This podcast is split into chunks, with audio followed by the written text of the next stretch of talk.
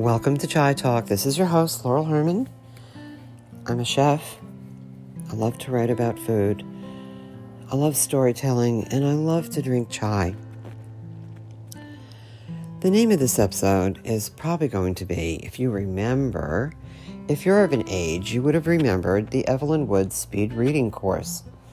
You know how you can read a book in a nanosecond and you get the entire book and the entire plot in a matter of hours as opposed to days and weeks reading a book? Well, the name of this episode is probably going to be the Evelyn Wood Speed Karma Karmic class.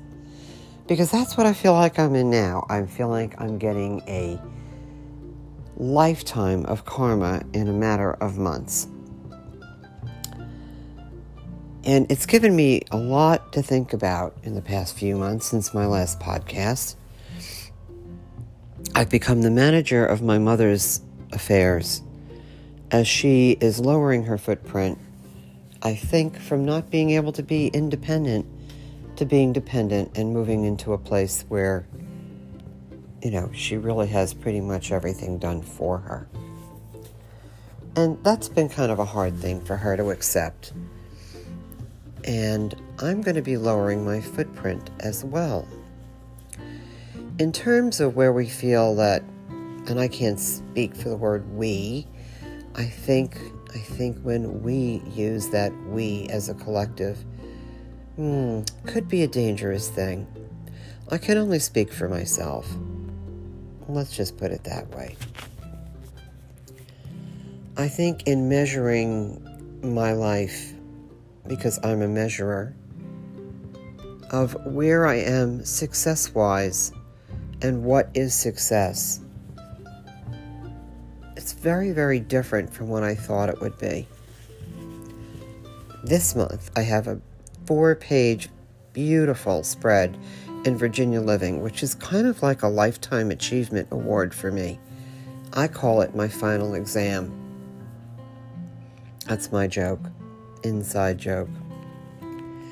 But I'm lowering my footprint as well, and unemployment's going to end soon. We're still in this pandemic, there's all kinds of changes going on for everybody. And I'm thinking about where I'm living and, you know, what the trade offs are from living here to living someplace else. So, in terms of success, I feel very successful in the fact that I know I can create my own world and I don't have to depend so much on other people making me happy. That is such, such a gift. In terms of where I live, my footprint has the opportunity. I was invited to step down uh, an extra 200 feet of my living space and live in an income based apartment. You know, there was a bit of shame that came with this because I thought maybe I should have been further along in my life than where I am now. I really just wanted my own house, my own little space, and a little garden, and a little place to sit outside and have my tea in the morning. And what I realized yesterday, or I've been realizing over the past, I don't know, several days, is that, you know, I have friends that are very wealthy, and I have friends that have nothing. And I don't think anybody looks at me any different. And I know I shouldn't either as well. Because I do feel successful in many, many ways, and I do feel older and wiser. And nobody's making any more money, but yet the rents go up and things are unafford- order- unaffordable as my place rent just went up. So here I am waiting for my application. I've had to clear up taxes and bills and all the things that have followed me around all my life that I hated and avoided so much, all that karma is hitting me within a matter of weeks. And so my anxiety level has been very high up until now. And I realize I feel like Neo just fighting off the bad guys and just, you know, getting speedier and more confident at handling these things when they come up.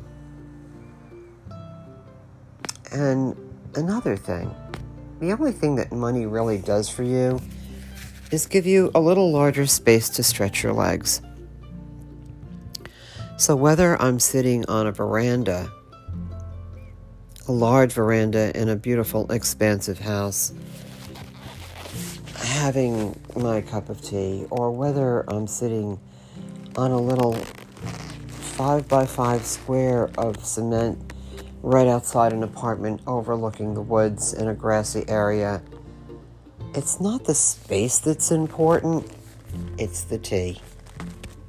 Just some food for thought in the time it takes to drink a cup of chai.